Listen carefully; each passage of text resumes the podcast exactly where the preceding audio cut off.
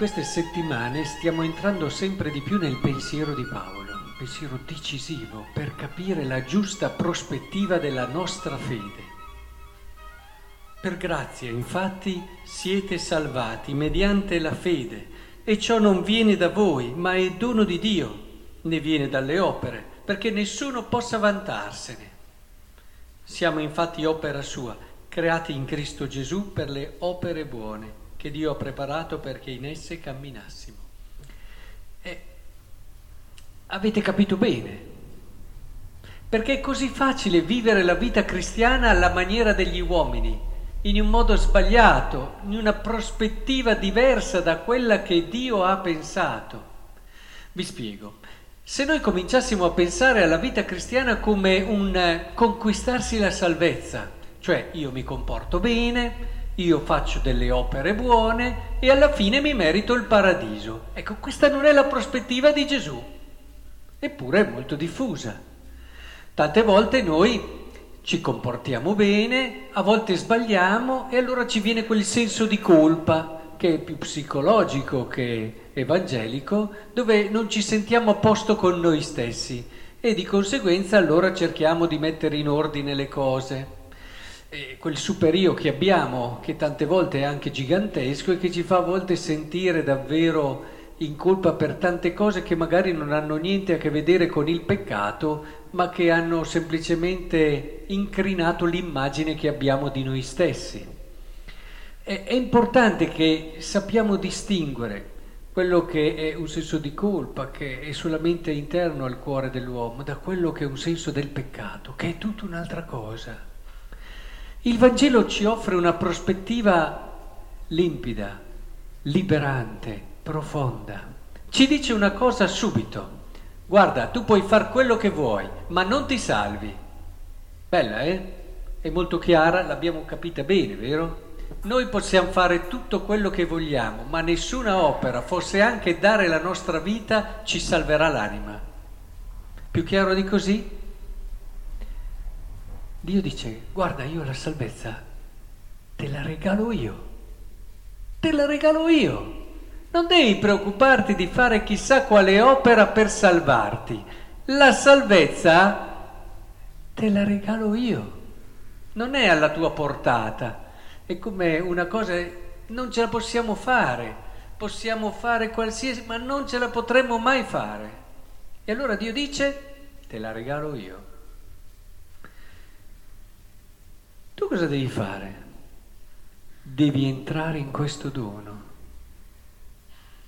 In fondo, la vita cristiana è questo, entrare sempre più e sempre meglio nel dono di Dio.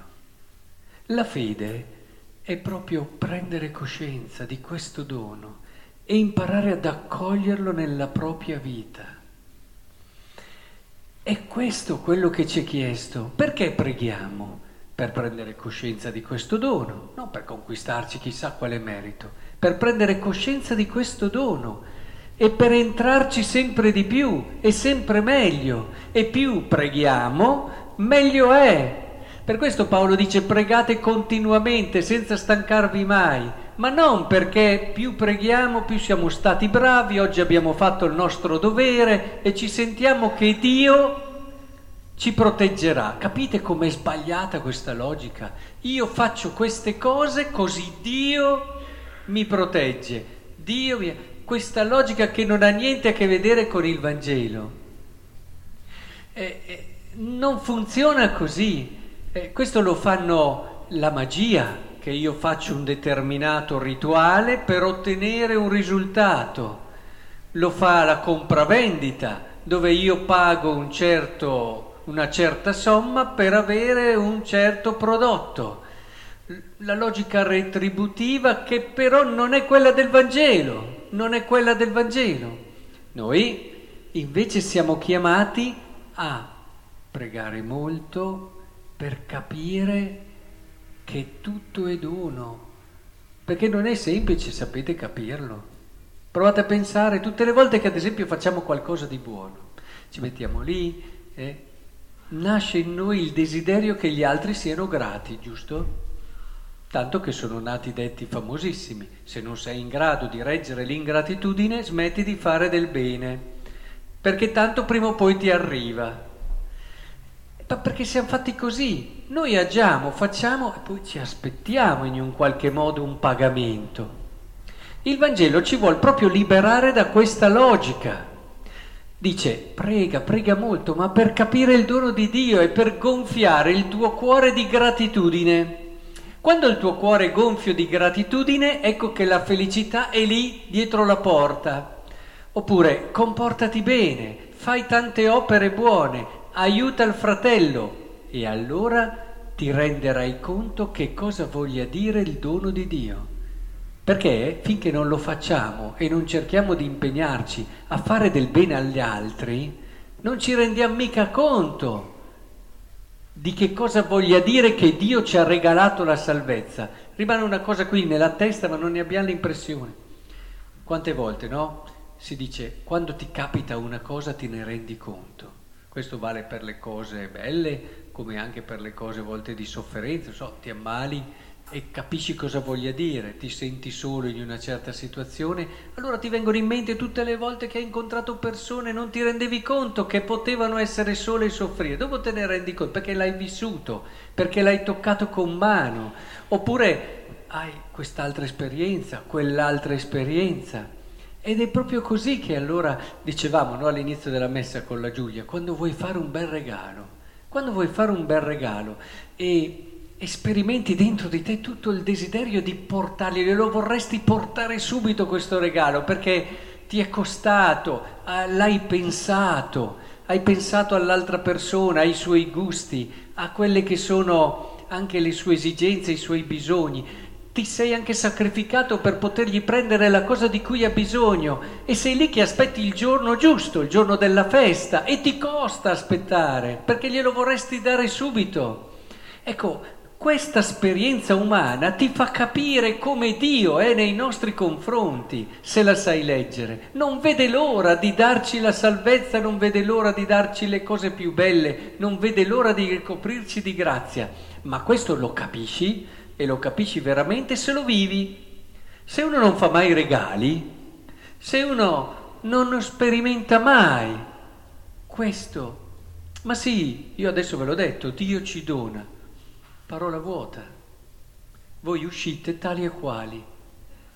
Non vi sentite provocati da questa mia frase, Dio vi fa un regalo e vi dona la salvezza. Torniamo, andiamo avanti con le nostre logiche. Ma se voi nella vostra vita avete cominciato a vivere quello che ci ha dato nella legge di Dio, no? Comandamenti, cominciamo a far davvero del bene e capiamo quanto costa far del bene. Se davvero noi cominciamo ad aiutare il prossimo e ci rendiamo conto di quanto dà gioia vedere il sorriso di chi riceve qualcosa di bello da noi, quando cominciamo a, a cercare l'umiltà, il metterci all'ultimo posto e gustare così la bellezza degli altri, perché l'orgoglio sono come mani che ci mettiamo davanti agli occhi. L'orgoglio non lo sopporta la bellezza degli altri e deve in un qualche modo sporcarla, perché sembra quasi che l'altro, la bellezza dell'altro, il valore dell'altro tolga qualcosa a me. L'umiltà invece ci apre gli occhi, ce li spalanca, ci spalanca le orecchie per sentire le cose belle del fratello e ci riempiamo il cuore di cose belle e ci rendiamo conto che tutte queste cose belle Dio ce le vuole dare, ce le vuole regalare, ce le vuole donare. La vita cristiana è bella così, non perché noi facciamo chissà che cosa per guadagnarci una salvezza, ma perché il nostro cammino ci porta a entrare dentro a un dono, entrare dentro a un cuore, entrare dentro a un abbraccio che sarà per sempre.